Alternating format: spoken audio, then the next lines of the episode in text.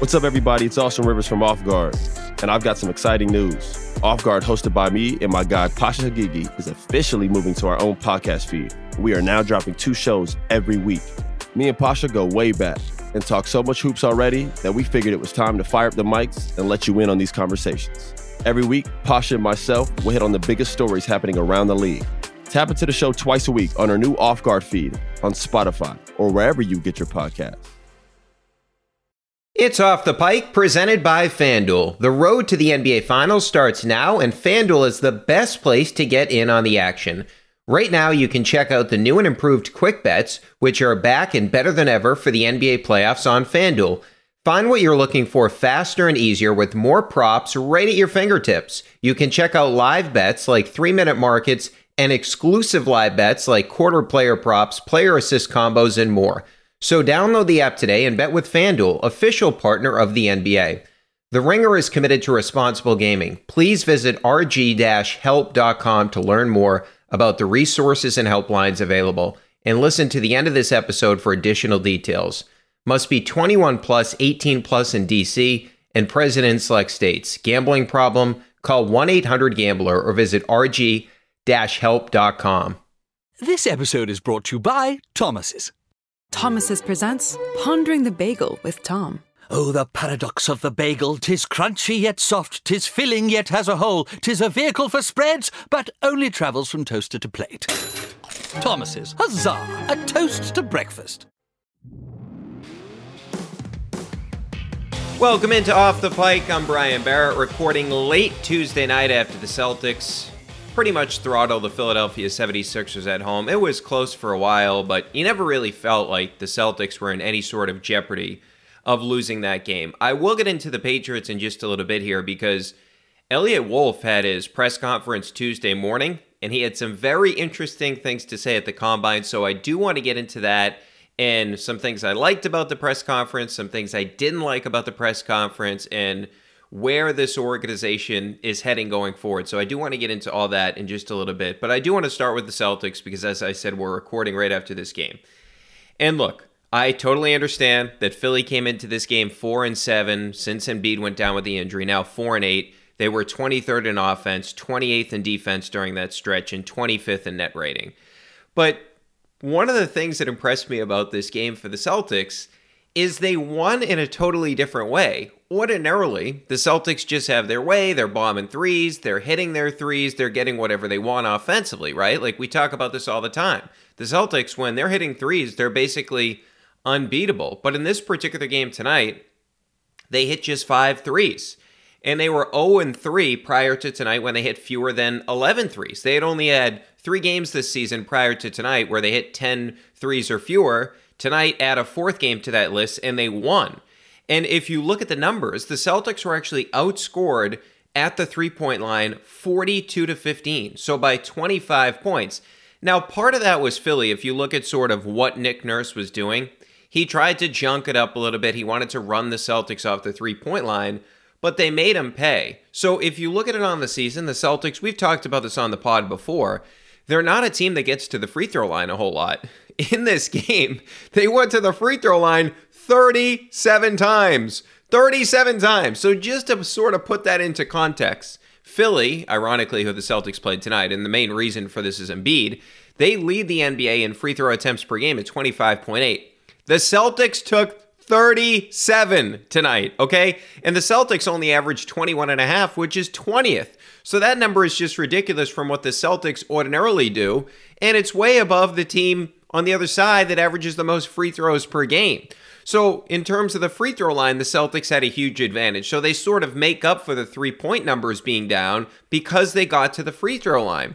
So, and if you look at the other fact here, the Celtics have been great all season long. In fact, they've been doing this for a couple of years now. They do not foul.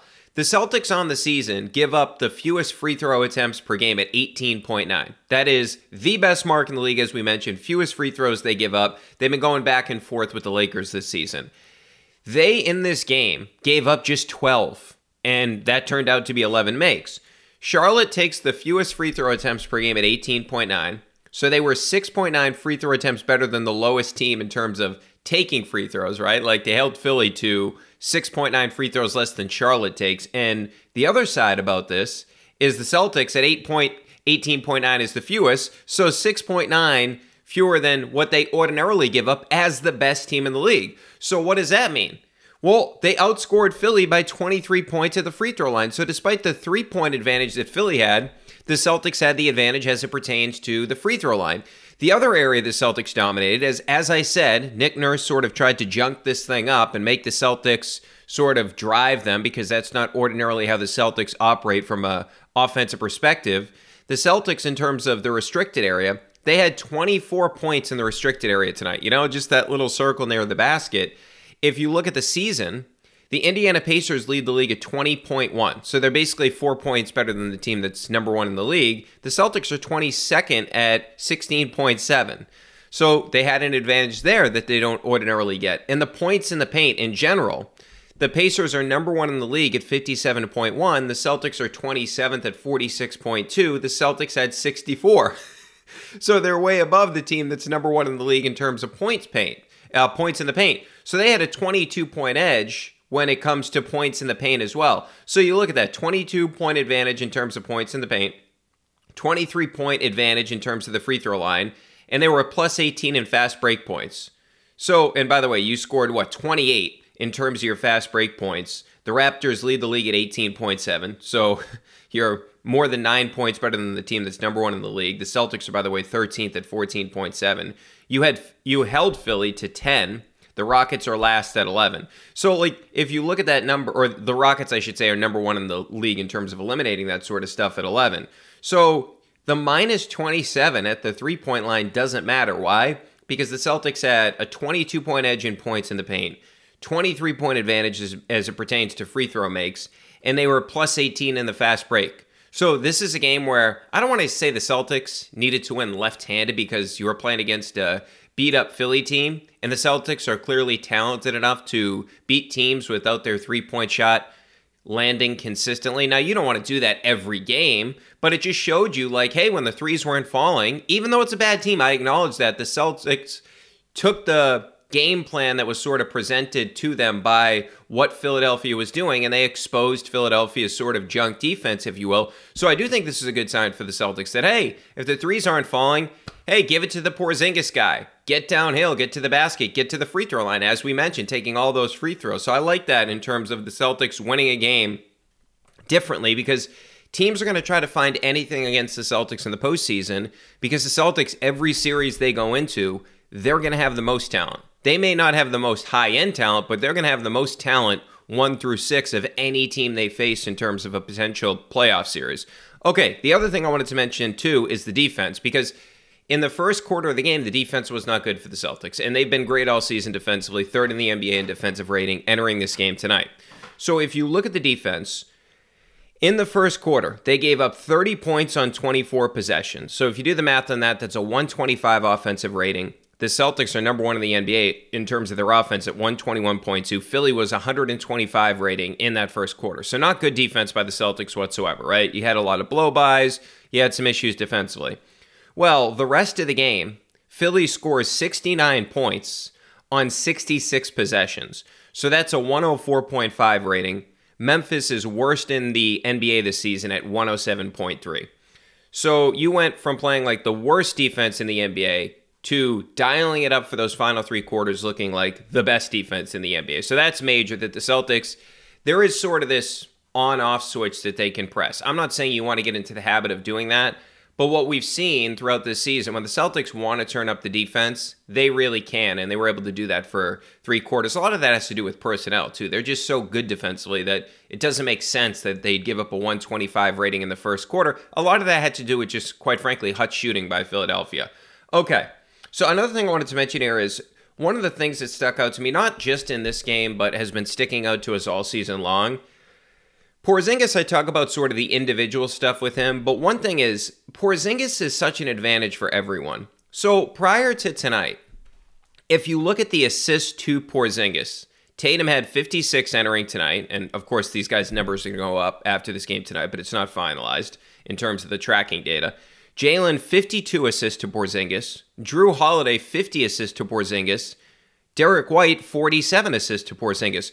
So it's not just like this one two man action, right? It's not just like Murray and Jokic, right? It's not just like Steve Nash and Amar'e Stoudemire back in the day. It's not just like what everybody wants Milwaukee to do with Dame and Giannis, where it's this pick and roll combo. It's two guys, right? It's a bunch of different guys that play well off of Porzingis. You have four guys that have between 47 and 56 assists to Porzingis. And one of the things that I look at when I see Porzingis is sort of the numbers with him in terms of how successful they've been at the rim. So the Celtics with Porzingis on the court, this is via cleaning the glass, a 72.8% they're shooting at the rim. That's in the 97th percentile. And by the way, Milwaukee leads the NBA this season at 71.4%. So with Porzingis on the court, you're shooting better at the rim than the best team in the NBA is shooting. And the frequency actually goes up by 4.5 percentage points. It's still a low number, but it goes up. So with Porzingis on the court, you get more opportunities at the basket because the floor is spaced out. And you have guys that can just play off Porzingis, right? It's sort of like a toy that these guys on the perimeter can just use. Hey, uh, KP, come screen for me. Okay, you're going to pop this time. I'll find you for an open opportunity at the three point line. Oh, you're going to roll this time. I'm going to get you on the roll. You can either finish or kick it out to the corner, whatever you want to do, or you'll get to the free throw line. Because what happens when Porzingis starts to roll, or if they give Porzingis the ball at the nail, teams foul him because he's just going to shoot over him. So if you just like look through some of the stuff that happened tonight, so he's a little two man game with Tatum. He pops, and I know the Celtics didn't hit a lot of threes. He hit one early on, makes it 14 to 11. Once Porzingis pops, it's an easy read for Tatum. I'm just going to kick it out to the seven foot three guy that can shoot threes. Then the next, or a couple possessions later down the floor, he rolls off the Tatum screen, or he rolls after he sets a screen for Tatum this time, and he gets an easy opportunity, makes it 24 to 18. Again, later on in the game, he rolls off of a Tatum pick and roll, gets to the free throw line, hits both of those. And then they ran a play for him, an out of bounds play where he caught it on a curl. He just went downhill from the three point line and dunked it. This is a seven foot three guy putting the ball on the ground and dunking, dribbling, getting to the basket and dunking. Just phenomenal right there. Then they find a way to get him switched on to Batum, and he punishes punishes switches. This is how he has the most efficient post game in the NBA. It's he doesn't post up bigger guys. He's posting up smaller players. He's posting up guys in cross matches, right? And then just if you look at the total numbers, 12 free throws for Porzingis in this game to go along with the 12 boards and the 23 points. But again, when we go back to this whole idea of the Celtics winning in a way they ordinarily don't win, this sort of gives you hope for the postseason that, hey, when the threes aren't going, we're going to give it to the guy that can get to the free throw line 12 times. And oh, by the way, he helps every single player on the court out there when he screens for him. He can screen for Jrue. he can screen for Derrick White, which is one of the best pick and roll combinations in the league. He can screen for Tatum, he can screen for Jaylen Brown, and if you need him to, he can spot up and hit an open three, right? So it just, he makes the offense so much easier for everybody else. And I just thought it was interesting that it's not like it's one single pick and roll combination. It's with Jaylen, it's with Tatum, it's with Derrick White, it's with Jrue Holiday. That's why all these guys have a ton of assists to Kristaps Porzingis. It's not just one guy. All right, by the way, I love Jrue's night. And one of the things I've been looking into recently is Jrue, I've talked about it all season long, the sacrifice he's made. He's given up the most shots of anybody in the starting lineup, and he does so many different things for this team defensively. I mean, at the beginning of the second quarter, they tried that 2 1 2 zone again with the two bigs on the court, Kornet and Al Horford. They had a lineup out there, a five man group that had Jaylen and Pritchard with those guys. And that group had only played 10 minutes together before tonight. They have not played well together, but I said this a couple of weeks ago. I can't remember if I said this to Bond Temps or I said it to B Rob. I got to be patient with like criticizing lineups because I feel like a lot of times what they're doing is they're sort of feeling this out for potentially what they would do in the postseason. So I think they're just working on that zone. But anyway, Jrue's in the middle of that zone, sort of quarterbacking it. So they do do a ton of stuff with him defensively. And then secondarily, think about like how much different Jrue's role is compared to what it was in Milwaukee, right? And I'm not even just talking about, oh, he was the second option, he's running the offense. But if you just look at it through like the numbers and the possession type, right? To do a little metric man breakdown here of Jrue. So, Jrue this season, as a pick and roll ball handler, is getting just 2.5 possessions per game. Last year, that number was at 7.2. So, that's what, 4.7 possessions.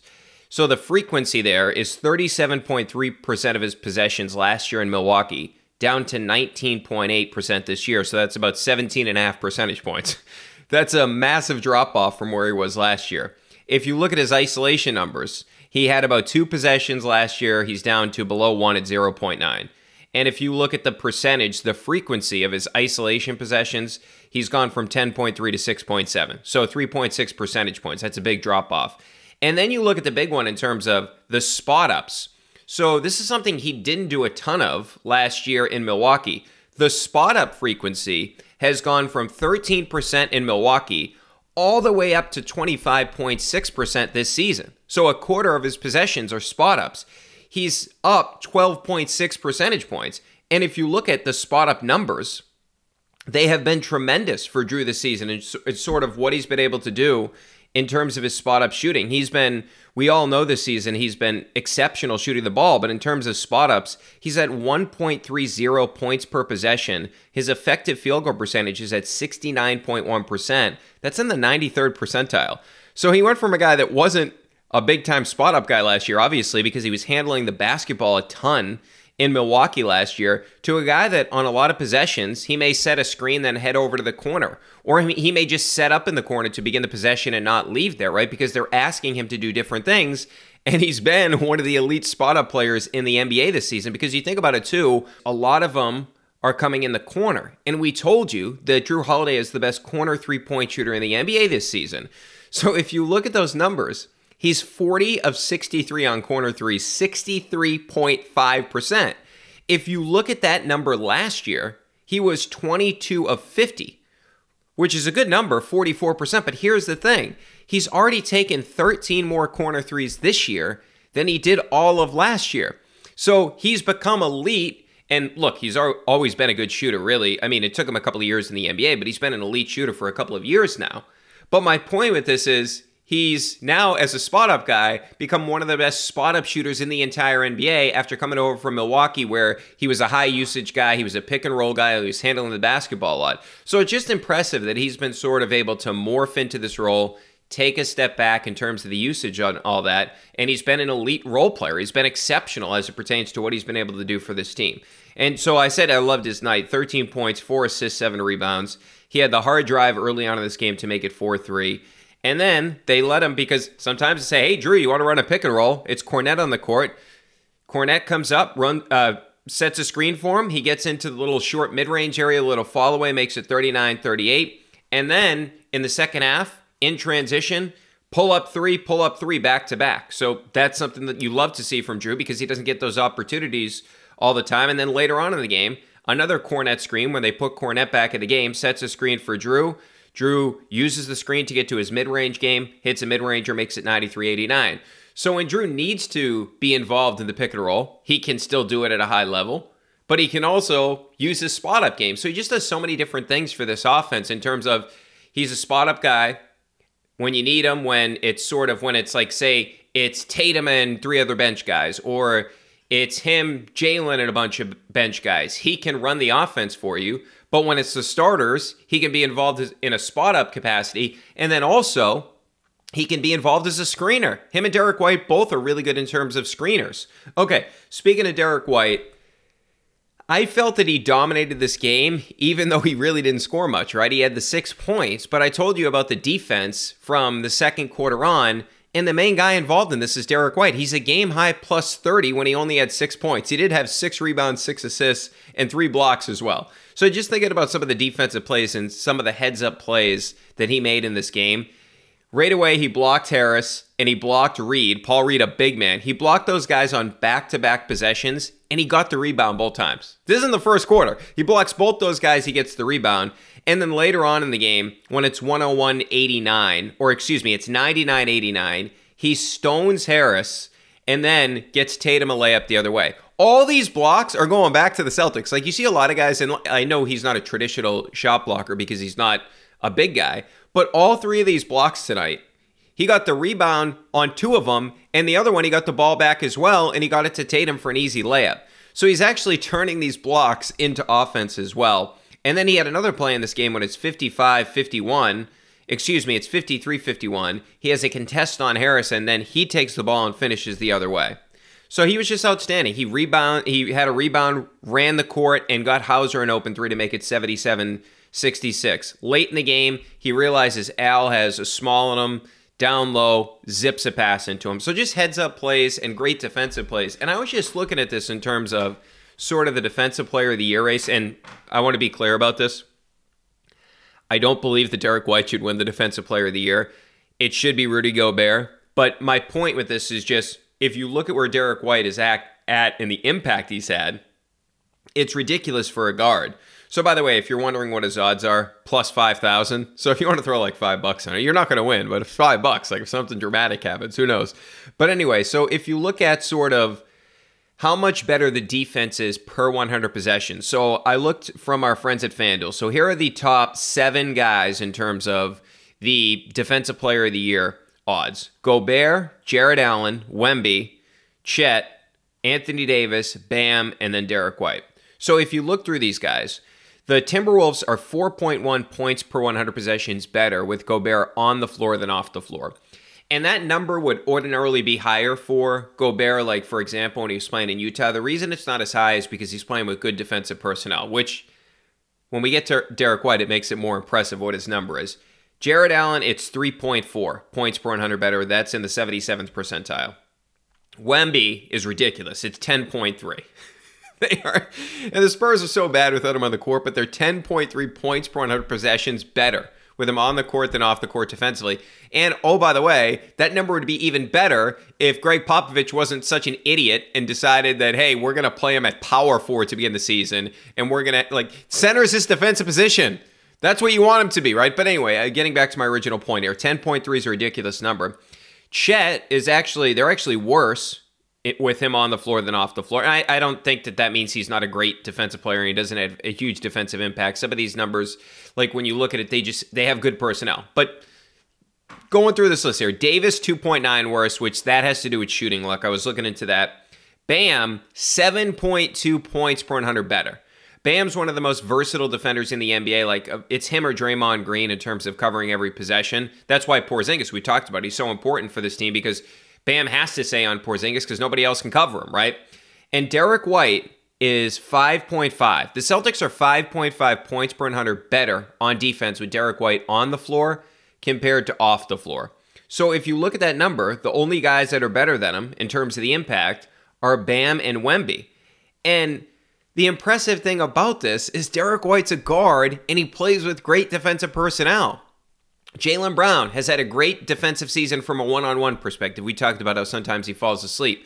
Tatum is having an outstanding defensive season. Porzingis as it pertains to his rim protection. Jrue Holiday, despite the impact numbers not being what they've been in the past, he's an incredibly versatile defender. Al Horford still is a really good defender. So it's amazing that Derrick White has this type of impact on a team that is this good and he's a guard. So it's just worth pointing out how great he's been at the defensive end. And that number, that 5.5, I bet you're thinking, well, Brian, that doesn't really surprise me because you see how much of an impact he has. Like it's loud, he's blocking shots, he's getting steals, he's doing all these things, he's stoning guys at the rim. So you're probably not surprised by it. But I just point this out to sort of give you an idea of how impactful he is and how uncommon this is for a guard to have this type of defensive impact in terms of the impact metric numbers. Okay, I wanted to get to Jaylen. Great game from Jaylen. He goes 11 of 14. He has the 31 points, one of two from three point territory. Now, since the break, the three games, Jaylen is now 31 of 50, 62%, 7 of 16 from three point territory, 43.8%, 27.3 points per game. And this is big because remember, he had been struggling pre All Star break in terms of the games he played in February, the five games, just 16 points. That's it. And he's turned it on since coming back from the All Star weekend. So maybe he just needed a break because he was he's been on fire since he came back. He had a hard drive early on, 11 and 9. Transition gets to the line. He had that left-handed drive and dunk, which is nice to see.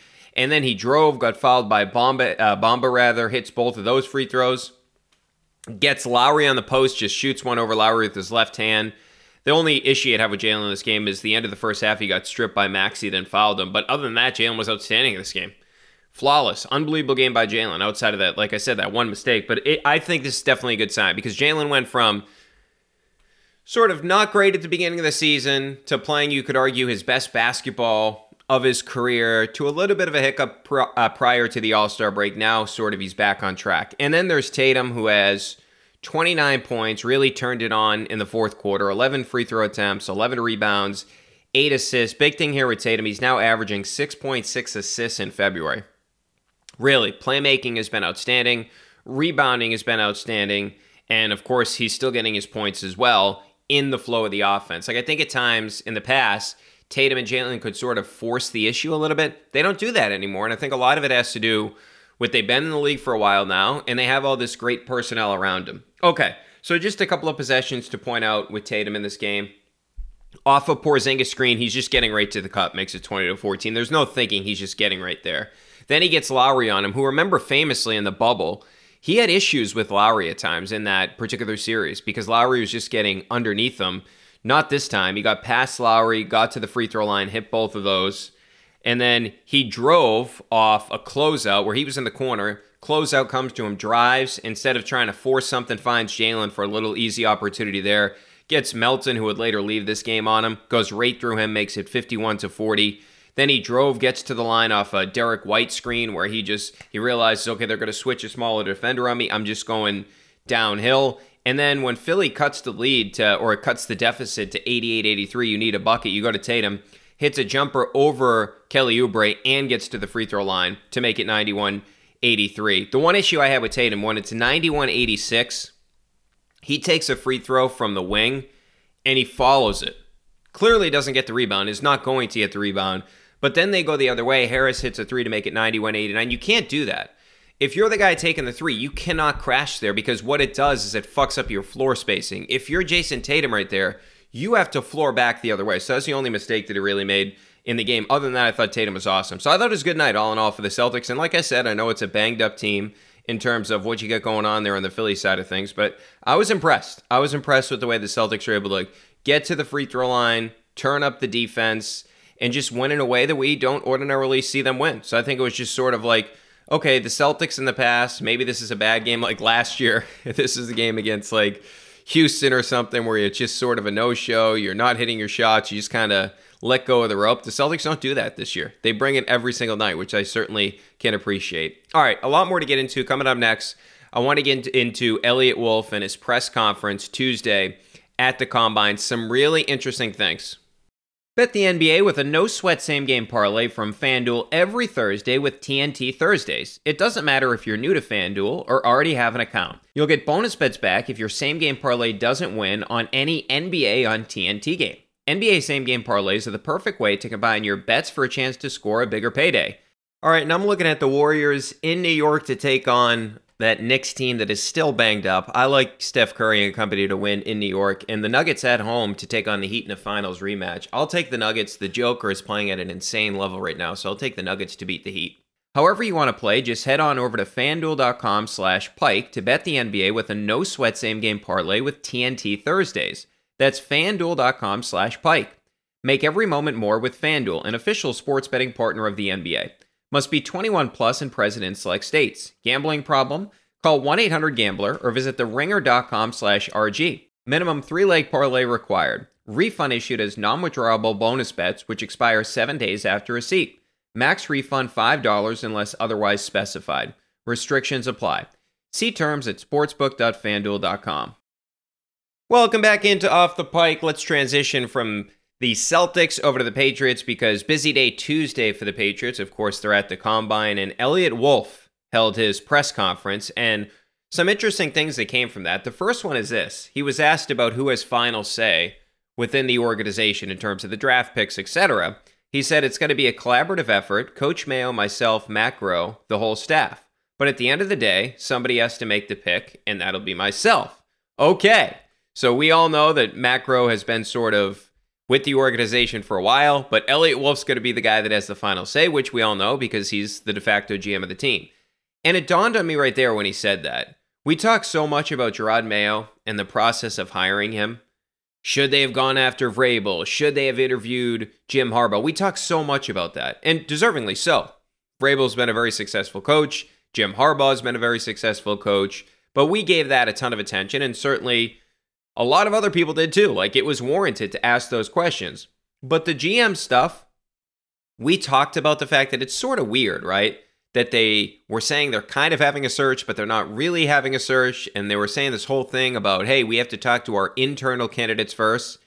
And it felt like at the time, it's like, oh, they just think they can remove Bill and everything else is fine. Bill was the problem for not just the team on the field, but he was the problem for the front office. Like that's essentially the message that they were sending by not really taking it seriously in terms of interviewing external candidates, right? But we knew once there was this whole idea of Callahan had the report originally that he is the de facto GM, there was never really an official statement that says, hey, Eliot Wolf is the GM of the team, right?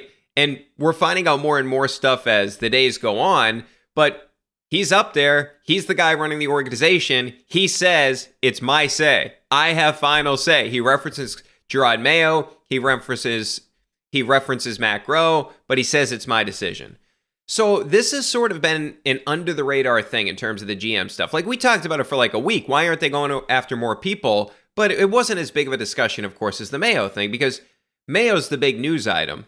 And you can understand why. He's the new head coach, replacing the greatest coach in the history of the NFL. The GM stuff was sort of, oh yeah, they need a GM too, don't they? But the thing we were focused on was replacing Belichick. And I think when you look at this from Kraft's perspective, they reference the internal candidates they have to talk to. They had this plan the whole time. They felt that essentially Eliot Wolf was an external candidate and an internal candidate at the same time, right? Because basically, if you sort of look at this thing and you look at Eliot Wolf's background, as we alluded to, some of the Packers' principles the other day in terms of their drafting, some of the stuff they've done in the draft, but he was with Green Bay from 04 to 2017. And then he was with the Browns in 18 and 19. he comes over to the Patriots. And remember in 18, Eliot Wolf, he was up for the Packers GM job. Brian Gutekunst got it over him, but it easily could have been him. So that's what? You could look at that and say, like six, seven years ago, he could have been running a team. So he's been qualified for a long time to run an NFL organization. So if you look at this whole idea of, well, hey, they were just taking Bill out and the front office is going to be better, it's more than that, as is what we're finding out over the past few days. What we're finding out is this is now a whole new way that the Patriots are looking at things. They're replacing the way the organization was run under Bill Belichick. This isn't just, hey, we have all the same guys that Bill was working with. No, Eliot Wolf is completely changing everything up. For example, he brings in Alonzo Highsmith, who he worked with in Cleveland and Green Bay, someone who he has familiarity with in both places, and then at his press conference at the Combine, he already revealed the way they're sort of changing things up. He said, quote, We changed the grading system. It's a little bit more similar to what we did in Green Bay. The previous Patriot system was more this is what the role is and this is more kind of value based. I think it makes a lot it makes it a lot easier for scouts to rate guys and put them in a stack of this guy's the best, this guy's the worst, and everything in between falls into place rather than sort of more nuanced approaches. I just think it accounts value better and also makes it easier for scouts in the fall and the spring to determine where guys will get drafted, end quote. So, okay, whether or not this system will work better than the Patriot system with Bill Belichick did over the past few years, obviously, is to be determined. Obviously, Bill's system worked for a long time. Early on in his tenure, and then the tenure where he's drafting all these guys the Gronks, the McCourties, the James White. Obviously, it tailed off. But the point being is, it sounds like what he's saying is the Patriots were drafting for guys that fit the Patriot system, not just pure talent. And what Eliot Wolf is saying, at least my interpretation of what he's saying, is that this system is more straightforward and it'll make it easier on others within the organization. They're not looking for the perfect Patriot fit now. At least this is what I think what Eliot Wolf is saying. They're looking for the best players. That's sort of what he's trying to say is the difference between what he did in Green Bay and what Bill Belichick did.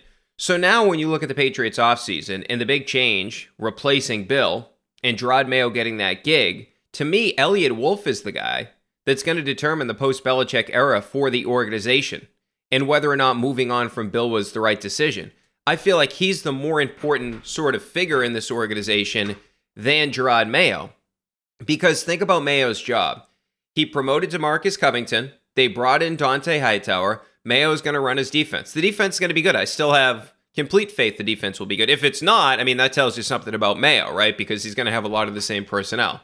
But if you think about Mayo's job, it's going to be as a leader of the organization. Obviously, he's going to coach a lot differently than Bill did in terms of the personality, but he's a defensive guy. If you look at the offense, now Albert Breer had the reporting that essentially they offered the job to Caley.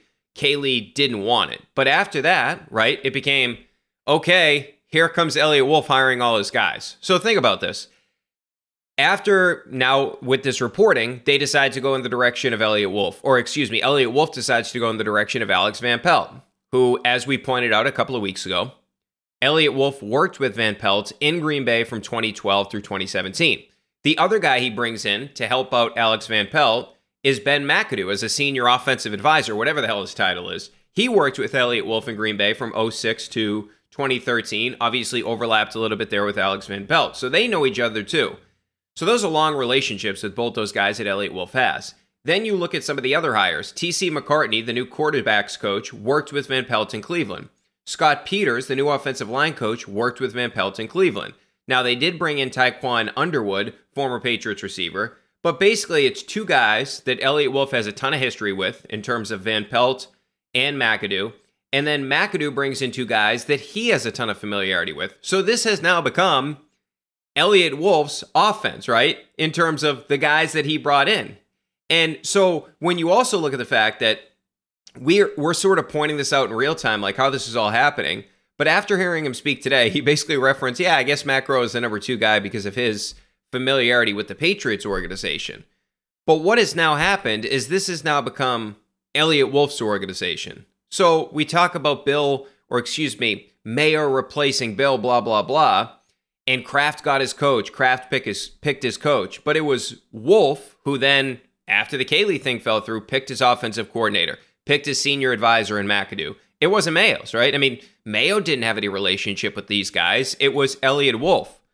Wolf gave Mayo his defense, and he put together the offense. So it's really gone from Bill Belichick's organization to Eliot Wolf's organization. We talk about this being Mayo's team now. It's really Eliot Wolf's team. And I don't mean to that to be an indictment on Jerod Mayo. Jerod Mayo is still the head coach. He's still obviously an incredibly important figure. But I just feel like the responsibilities now of Eliot Wolf are way more important than the responsibilities of Jerod Mayo. And I don't mean to minimize what Jerod Mayo has to do, but he's going to be making the third pick, Eliot Wolf. He told you he has final say. He's going to be making the second round pick. He's going to be making all the picks in this draft. He's going to be making all the signings in the offseason. He put together the offensive coaching staff. This is now his organization or his team, like it or not. And they don't view him. This is where I think it's interesting in terms of the relationship that Eliot Wolf has in this organization with Kraft they don't view him as a Bill guy. Like Matt Groh, if you promoted him, he's a Bill guy. He learned all his football stuff from Bill, right? He's been working in the organization for years. Even if you brought back some of the guys that had worked here previously, those guys had worked for Bill. The John Robinsons, the Dave Zieglers of the world, those guys came up under Bill Belichick. Eliot Wolf didn't, right? And I imagine the Krafts love this. He has a familiarity with the Patriots organization and he's been elsewhere. So this is sort of perfect for Robert Kraft because he has a relationship and he's had a relationship for a couple of years now with Eliot Wolf, but also Eliot Wolf is not a Bill guy. So his principles, the way he's running things, are going to be different from the way Bill was, which obviously Kraft, whether this is right or wrong, I'm just pointing this out, Kraft wanted to get away from the way that Bill was running things, right? So the other thing I would say in a weird way, it's similar to when they hired Belichick, when Robert Kraft hired Belichick, right? So Bill had worked here previously, as we all know, for Parcells. Now, we all know Robert hates Parcells and Parcells hates Robert. And we talked to Matt Hamachek the other day. It seems like those two guys really still don't like each other. But remember, after you had Pete Carroll flaming out here, Robert Kraft brings back Bill Belichick, right? That whole famous trade with the Jets. But he had familiarity with Belichick. He admitted that he had wished he had hired Belichick instead of Pete Carroll the first time. Like he wanted to, he just didn't do it. Maybe part of that was the relationship with Bill Parcells, right? So now, in a weird way, this is similar. Belichick brought in Eliot Wolf to the organization a couple of years ago. Kraft gets to know Eliot Wolf.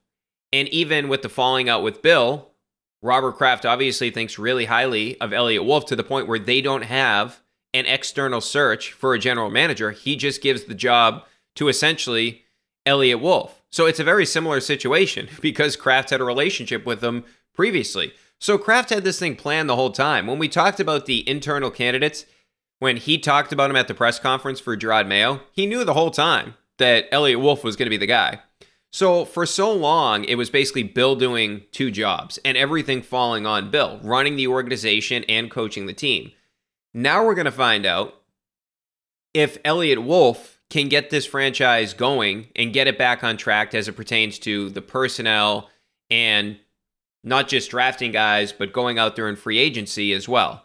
He said his philosophy is draft, develop, and extend. So the Packers famously, they never signed big name free agents during the stretch that he was there, right? We're talking about essentially once in a while they'd bring in a big name free agent like a Charles Woodson. Other than that, it's AJ Hawk, it's BJ Raji, it's Clay Matthews, it's Davante Adams, it's Jordy Nelson, it's Randall Cobb, and they're extending all these guys, right? Of course, they had Aaron Rodgers that whole time as well, but they're extending their own guys. They trust their draft process, they trust their evaluation, and that's how they build their team. That's how most good teams do it, but the Packers even more so than most other teams. So now, like it or not, this is Eliot Wolf's Patriots, and Eliot Wolf is going to determine the future of this organization. It just sort of dawned on me today. I probably should have thought about this sooner, but Eliot Wolf now determines the fate of the Patriots going forward because he's the guy that is making all these decisions. Okay, so speaking of Eliot Wolf from his press conference today, a couple of interesting notes. So he was asked about Dugger and Onwenu. Of course, we talked about them the other day. He said, I would say that all options are on the table. We definitely want to keep Mike and Kyle. We're hopeful to continue to work with Kyle's agent and Mike to make that happen. Obviously, as we talked about the other day, Onwenu fired his agent, we'll see if he hires new representation, but that's why he just says Mike. He doesn't say his agent. He added, We've had conversations. I'll keep whether they're productive or not to myself.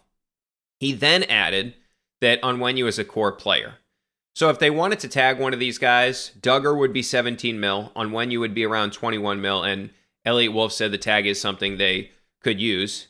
I also talked about the other day that the fact that I thought only one of Dugger, Bourne, and Onwenu would be back, but I'm more optimistic that Onwenu and Dugger could be back now because of this whole idea of draft and develop and extend. I mean, he literally said draft, develop, and extend. These are two of the best players you've drafted since 2020, right? I mean, if you think about the players the Patriots drafted since 2020, it's Onwenu, it's Dugger, Uche sort of a one trick pony as a pass rusher. He's going to be gone.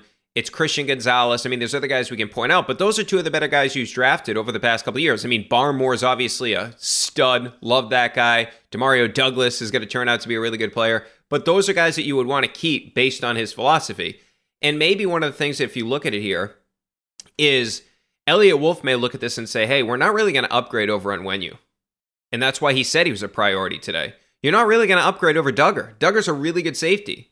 So don't create more problems for yourself, right? And this also, if Eliot Wolf gets these guys done in terms of contracts, it also sends a message, right? Hey, the Jacoby Meyers thing, I would not have operated that way. I'm, I'm speaking like as if I'm Eliot Wolf. He played well for us. I would have signed him. I would have rewarded the guy that we drafted. And we don't want to lowball our own guys. We want to keep our guys here. So it does sort of create a better atmosphere. And it does send a message to the rest of the guys there like, hey, if you play well, like Kyle Dugger has, and Michael Onwenu does, we're going to pay you market value to stay here because we want you to stick around. Okay, so that's one thing. He was also asked if the culture is changing. He said, I would like to say yes, and I think the answer is ultimately going to be yes. It's easy to say the culture has changed, but there are no players here right now. But certainly, there's more of an open, less hard ass type of vibe in the building that we can move forward with. Okay. So I did not care for this comment. He could have just left the culture thing and not said anything else. A less hard ass type of vibe, it's a direct shot at Belichick. And I'm all for Wolf doing his own thing in terms of, hey, he's completely changing how they're sort of evaluating players, completely changing the philosophy. And if he wants to say they're changing the culture, fine. But this comes across as ungrateful and quite frankly unnecessary. And this has now become sort of a theme of the offseason. We've seen it with the Kraft smear campaign that I've referenced on multiple occasions. Remember, we had the Wickersham story where Kraft basically told, said to somebody after Brady won the Super Bowl, Bill told me he couldn't play anymore and he goes out and he wins the Super Bowl. And then you had the Nuggets in the athletic story from Chad Graff, where he said under Belichick, very few in the organization had the sway to make even small suggestions to the head coach. Scouts spent years getting to know prospects, but were quickly overruled by Belichick once he began his draft prep. So basically saying that Bill's a tyrant, right? So probably part of why Wolf has also mentioned that his system is easier for scouts is probably why he referenced that. I'm sure that appeases Kraft, but just say we're doing things differently. You don't have to take shots at Bill the way essentially the Krafts did. But now because of this Kraft smear campaign that's been underway, seems like it's popular and okay, I guess, for people within the organization to take shots at the greatest coach of all time. I personally have just had enough of it. You had a great 20 year run with Bill where he won you six Super Bowls. It didn't end the way you wanted it to end, but enough's enough for guys to just come out and publicly to just take shots at Bill time and time again. I'm, just, I'm sick of it, quite frankly. Okay. Anyway, on and, and this is not, to me, I'm not saying that I don't think Eliot Wolf could do a good job here. I just thought that that comment was unnecessary. I like a lot of this stuff I'm hearing, hearing from Eliot Wolf, and I'll get into that in a second, but the Bill stuff is just getting out of control. Okay. On adding pieces, mainly weapons, he says, in terms of physical skills, we need to weaponize the offense. We need to be faster, more explosive on defense, height, weight, speed, playmaking ability. There will definitely be an emphasis on those things. The defensive stuff, I'm not as concerned about. I do think there's good personnel there, and I believe they're, they'll be really good again on the defensive side.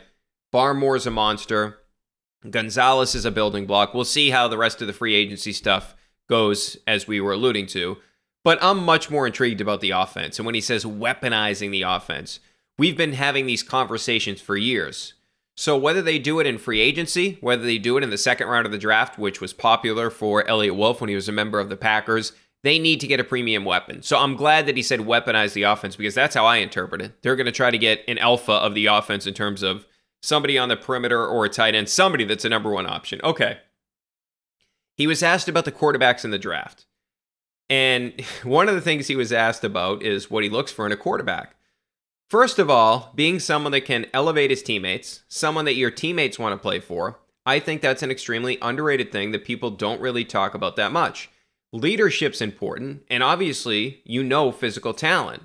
Body language on the field is very important at that position. You don't want a guy that's throwing his hands up after a bad play, or you can see him physically pointing at somebody. Everybody's looking at the quarterback. Okay, so what do you think he means? Mac Jones isn't his guy. He literally referenced body language. Mac has like the worst body language of all time. He was act, asked directly about Mac and Zappe.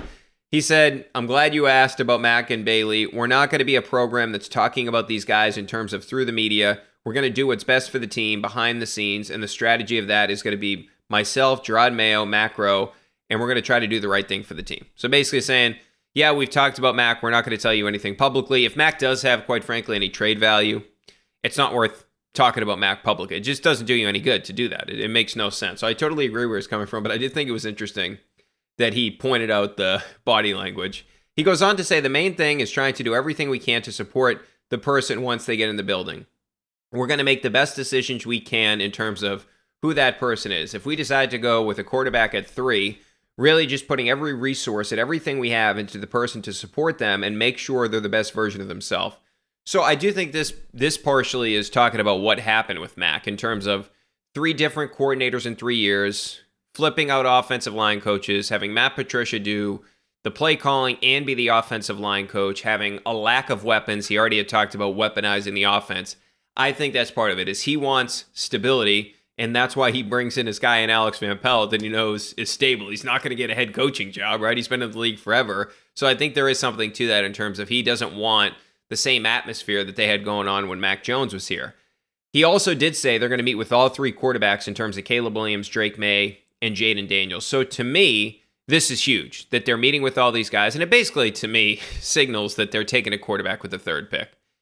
He he went on to say, I think when you look throughout the league, most of the quarterbacks are first rounders. I think there's exceptions to be had, like Dak Prescott, Brock Purdy, and Tom Brady. But I think the league wide understanding of how important that position is and how important it is to have somebody there that can help you win games and get over the hump has changed league wide. So they're taking a quarterback with the third pick, okay? By the comments that he said today, and I feel good about that. I told you a million times I want them to take a quarterback. So this is like one of the best things I've heard pretty much all off season. Okay, just real quickly on the Bruins. I'm watching that game late on Monday night. They lose in a shootout again. This time they lose four to three to the Kraken, and this is despite a three point night from Pasta, who was awesome in that game. But the Bruins have now gone to overtime in six straight games, four blown third period leads during that stretch, and they did come back and win one of those games. But if you look in that Kraken game, outscored two of uh, two to one rather, of course, in that third period. The Corsi rating, block shots, shots on goal, and missed shots, thirty to eighteen in favor of Seattle. The shots, just normal shots, fourteen to nine.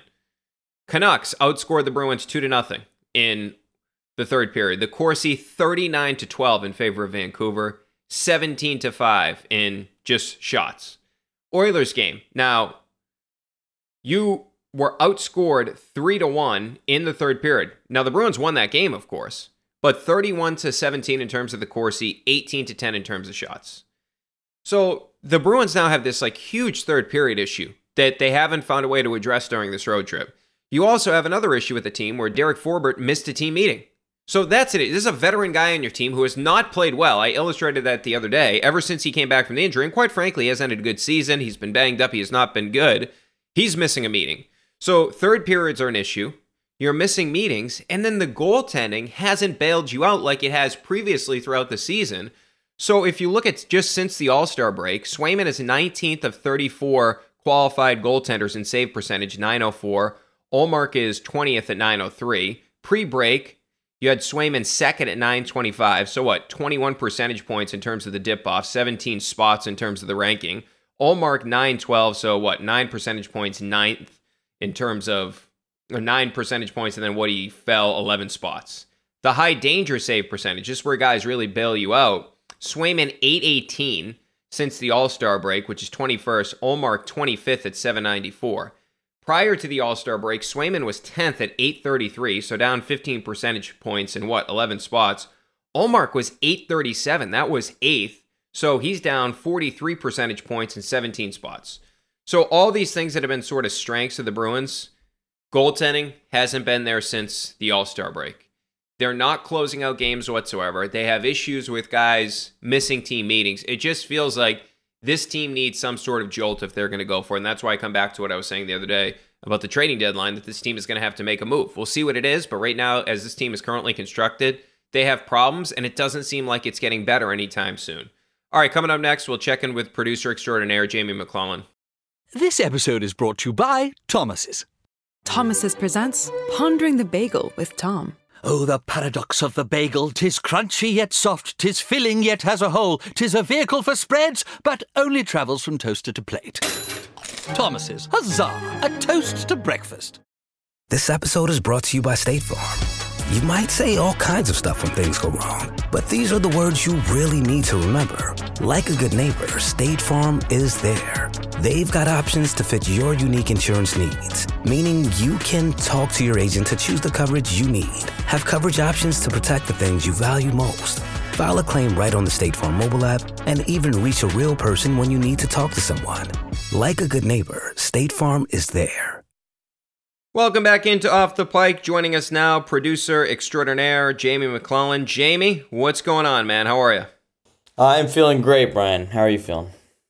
I'm feeling good, man. I'm feeling good. The Celtics are playing well. I mean, the Bruins Sure are not are. playing well, so that kind of stinks. I enjoyed the Eliot Wolf press conference. That was an interesting thing today. So I'm doing pretty well, Mm-hmm. man. I think that the the most satisfying thing about the Celtics win is just the fact that they did it differently, man. They usually don't win that way. And I get Philly stinks, but usually, I mean, you can let these teams hang around. I know the Celtics did a little bit of that, but you always felt like they were going to win this game. And it just, every night, they could- like, this is what's different with them compared to last season. Mm-hmm. Like, if you go back to two years ago, they had to play like this every game down the stretch because they were bad, not bad, but they were mediocre in the first half of the season.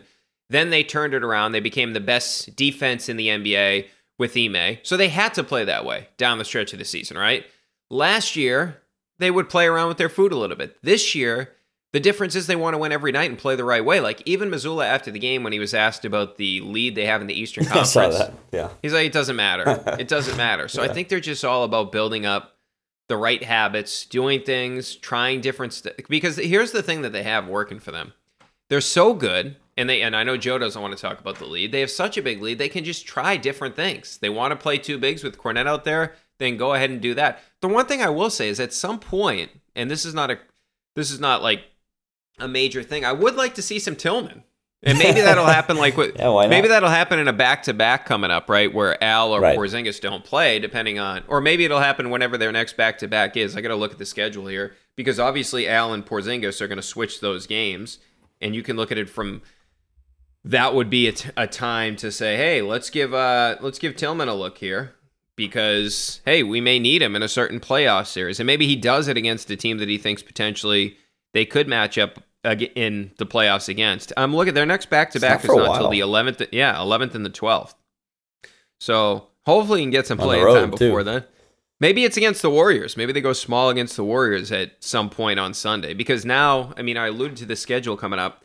Dallas on Friday. Cannot wait for that. Kyrie back in the Garden. Dallas, by the way, they lost in a crazy buzzer. Hmm. saw beat. You that see shot. That? Max, Yeah, I saw that game was crazy.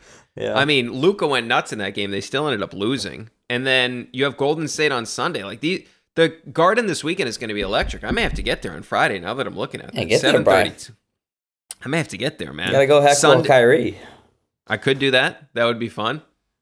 Um. So yeah, Dallas at home, Golden State at home Sunday, and then you go to Cleveland, you go to Denver, you go to Phoenix. Like this is going to be a fun stretch. And then even beyond that, they got a tricky road trip after that. Yeah. But um, I hear you on that. It's gonna be fun.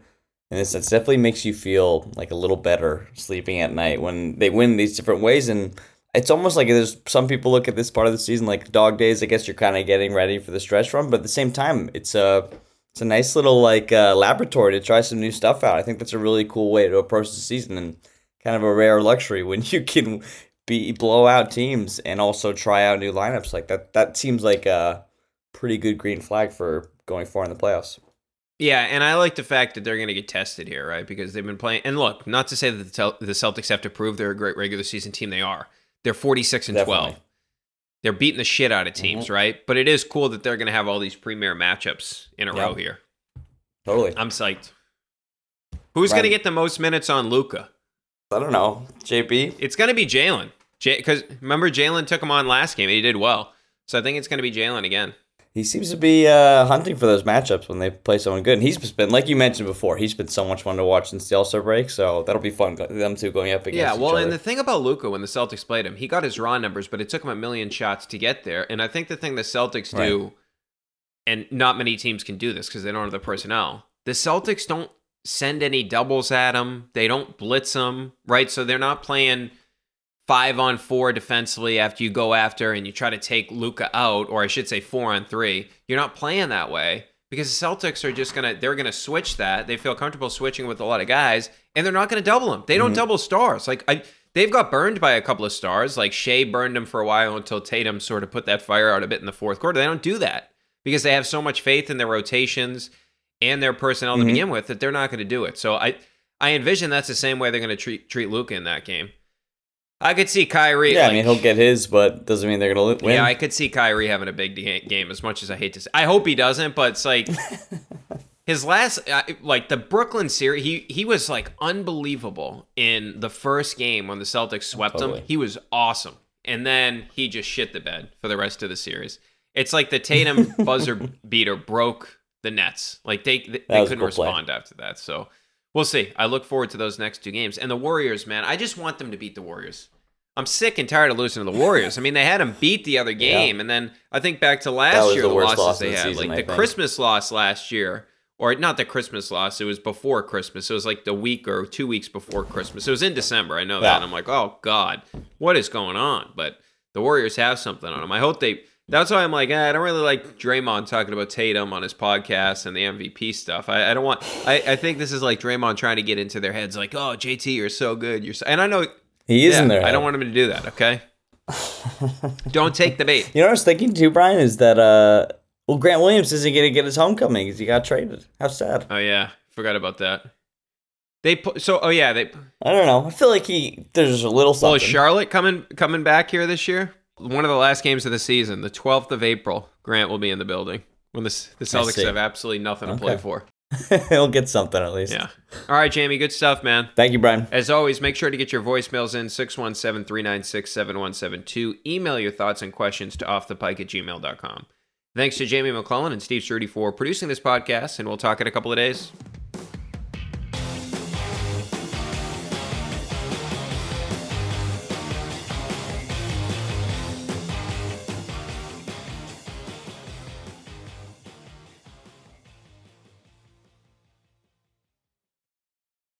Must be 21 plus in present select states. FanDuel is offering online sports wagering in Kansas under an agreement with Kansas Star Casino LLC. Gambling problem? Call 1-800-GAMBLER or visit fanduel.com/rg in Colorado, Iowa, Kentucky, Michigan, New Jersey, Ohio, Pennsylvania, Illinois, Tennessee, Vermont, and Virginia. Call 1-800-NEXT-STEP or text NEXT STEP to 53342 in Arizona 1 888 789 7777 or visit ccpg.org slash chat in Connecticut, 1 800 9 with it in Indiana, 1 800 522 4700 or visit ksgamblinghelp.com in Kansas, 1 877 770 STOP in Louisiana, visit mdgamblinghelp.org in Maryland, visit 1800gambler.net in West Virginia, or call 1 800 522 4700 in Wyoming. Hope is here. Visit gamblinghelplinema.org or call 800 327 5050 for 24 7 support in Massachusetts or call 1 877 8 HOPE NY or text HOPE NY in